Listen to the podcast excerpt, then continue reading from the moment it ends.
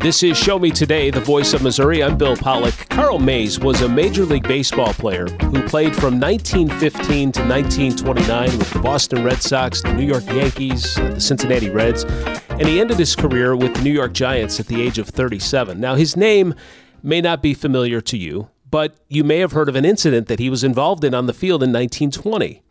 He threw a pitch that killed Cleveland Indians shortstop Ray Chapman after it hit him in the head. A single pitch destroyed Carl Mays' legacy. And now, 100 years later, two Missouri women are trying to restore his reputation. And they're here joining us on Show Me Today. Ann Duckworth, who's a member of the Mansfield Area Historical Society and Museum, and board member Kathy Short. Ann and Kathy, thank you for joining us.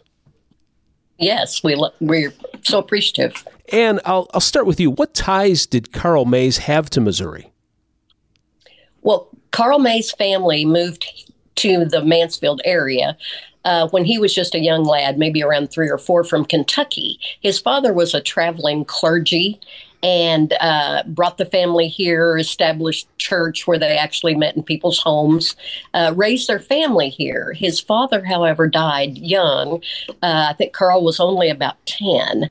He was the fourth of eight children. And so the mother had quite the time trying to uh, feed her family. And uh, eventually they moved to Oklahoma near a relative. And actually, that's where Carl first uh, played baseball. Uh, in Mansfield, what he did was uh, he used rocks to kill squirrels out of the trees and rabbits to provide meat for the table. And uh, Carl and his older siblings had to drop out of school early to get jobs and help the mother uh, feed the family. So those hunting skills back in Missouri kind of helped hone his pitching skills that eventually got him to the major leagues. Yes, it would seem so. Yeah. Wow. So tell me why you're such a, a big, I don't know, fan is the word, but what drew your interest to Carl Mays? Well, I'd always heard my elders talk about Carl Mays, the baseball pitcher, the old pitcher, they called him.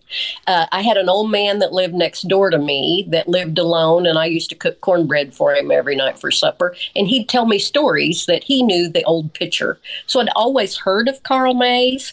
Uh, it actually was a writing uh, exercise I was doing with a group in Ava, and we were to pick out a character and do a a story. I came to Mansfield, which is my hometown, and met with the newspaper editor, and he got me out the leather bound book from 1920 when the pitch occurred. No, excuse me, 1971 when Carl passed away, and the article there. Yeah. So I knew right away, okay, this is the story that I want to dig into. I want to know more about the old pitcher.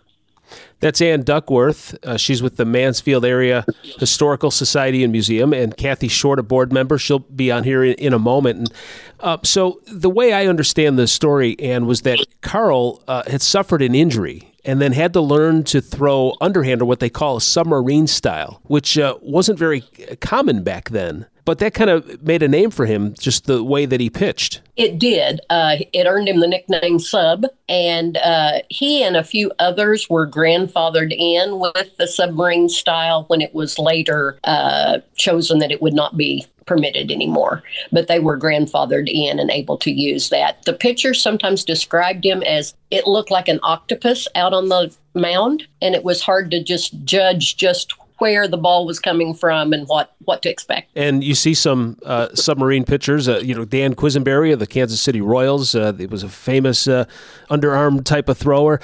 Carl, this is really an odd situation because back then they didn't wear helmets. Batters didn't wear helmets, and it, it wasn't uncommon for players to get hit in the head. And from what I had read, and at least from tales, sometimes guys would bounce right back up, and there were other p- pitchers that threw harder than him. But this just caught Chapman in the right place. And and after Chapman died, uh, Carl Mays kind of became public enemy number one in terms of baseball circles, didn't he? Yes, he did. Uh, Carl actually went before the assistant district attorney in New York the following day or two and was exonerated of all blame. But the public court and certainly the baseball players did not feel that way. And there were some who said they were going to refuse to play the Yankees on games they pitched him. Uh, there were some that just said they were going to refuse to play the Yankees. He uh, he carried that reputation for most of his life, then, didn't he? Yes, he did, and we feel that that is probably the greatest thing that has kept him out of the Hall of Fame in Cooperstown, which, by the way, his baseball glove, the only one he ever used in the 15 years given to him by his uncle, is on display or can be viewed at Cooperstown.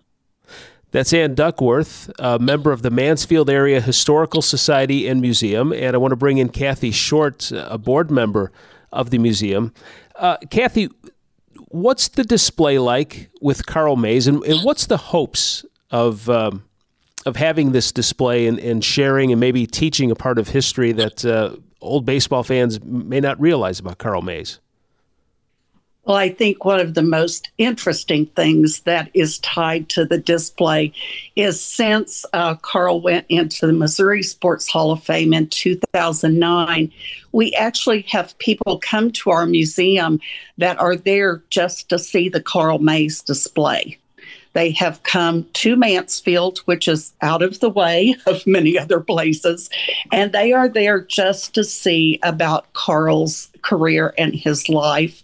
Um, you know, so many of us in the area, just like Ann said, our grandfathers were friends of Carl's. Mine definitely were. My husband's grandfather played on the Mansfield Grays, which was the team that Carl brought the old Yankee uniforms home so they could wear them, uh, so they would have matching uniforms.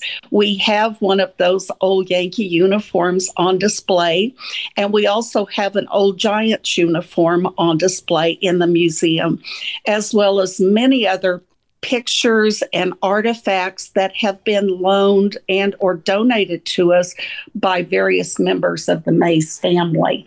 So the display has grown from one small display case to two very large display cases. Kathy, uh, Ann had mentioned that he was born in Kentucky and then moved to Missouri, but then ended up going to Oklahoma where he really started taking a baseball. But what drew him back to the Mansfield area, though? I think Mansfield was always home to him. His mother did move back here. And with his first World Series uh, winning money, he built her a very elaborate in a place called Prairie Hollow, which is about I don't know how many miles south of Mansfield, about nine miles, we would say.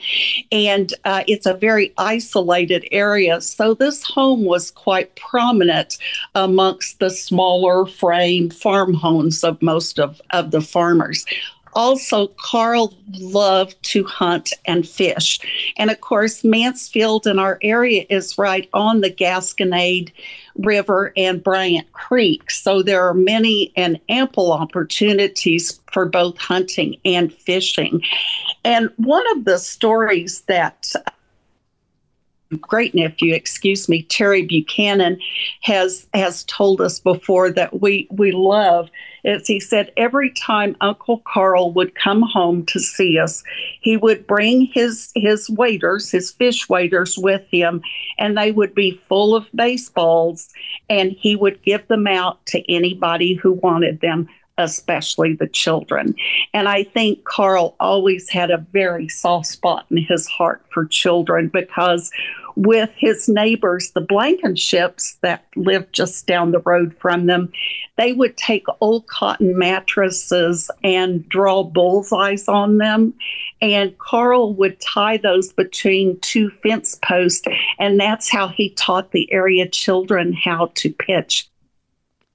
That's Kathy Short and Ann Duckworth joining us from the Mansfield Area Historical Society and Museum. And just to give you some stats on Carl Mays, the pitcher. Uh, in his 15 year career, 207 wins, only 126 losses, uh, and an ERA, an earned run average of 2.92. And, you know, as I, I look at his stats and this incident um, where Chapman was killed happened in 1920, I, I look at Carl Mays and his numbers. Uh, in 1920, that year with the Yankees, he won 26 games And then the following year with the Yankees, he won 27 games. So 53 wins of his 207 came around this incident.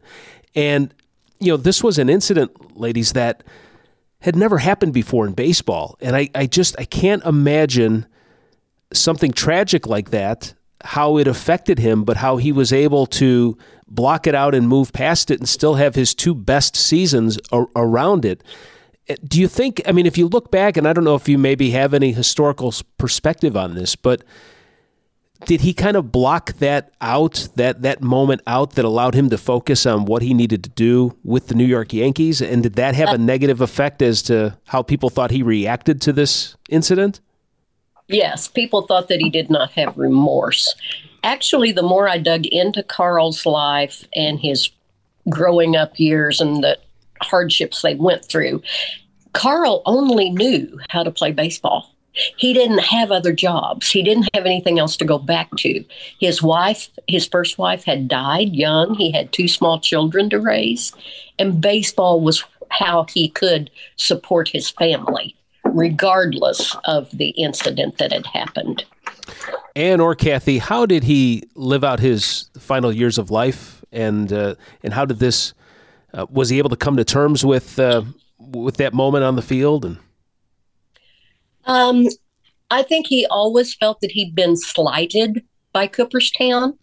Uh, however, um, after he finished with the majors, he played a couple of years in the minors.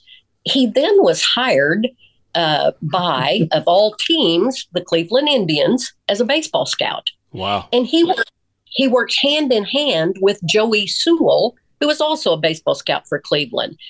Now, Sewell is the shortstop that came in after the Chapman incident.